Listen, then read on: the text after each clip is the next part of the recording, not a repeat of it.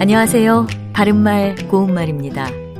오케스트라 안에는 다양한 악기들이 있지요.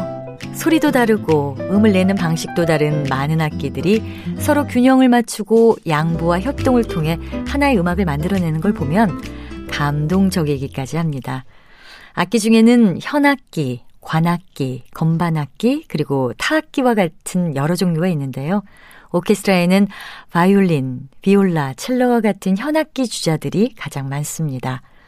현악기의 줄을 활 같은 것으로 문질러서 소리를 내는 것을 표현할 때 바이올린을 키다 또는 첼로를 키다처럼 키다라는 동사를 쓰는 경우가 많습니다. 그런데 이 경우에는 키다가 아니고요. 켜다를 쓰는 것이 맞습니다. 현악기를 연주할 때뿐만 아니라 불 종류를 일으킬 때도 키다가 아니라 켜다가 맞는 표현입니다. 이와 비슷한 예로 펴다를 피다로 발음하는 일이 종종 있습니다. 책을 피다나 어깨를 피다 같은 것이 그런 예인데요. 이때도 역시 책을 펴다, 어깨를 펴다가 올바른 표현입니다.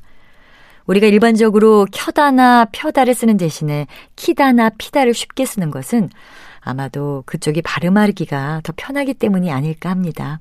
하지만 이 표현들은 서로 다른 뜻을 가진 별개의 표현들이니까요. 정확하게 구별해서 발음해야겠습니다. 바른말 고운말 아나운서 변형이었습니다.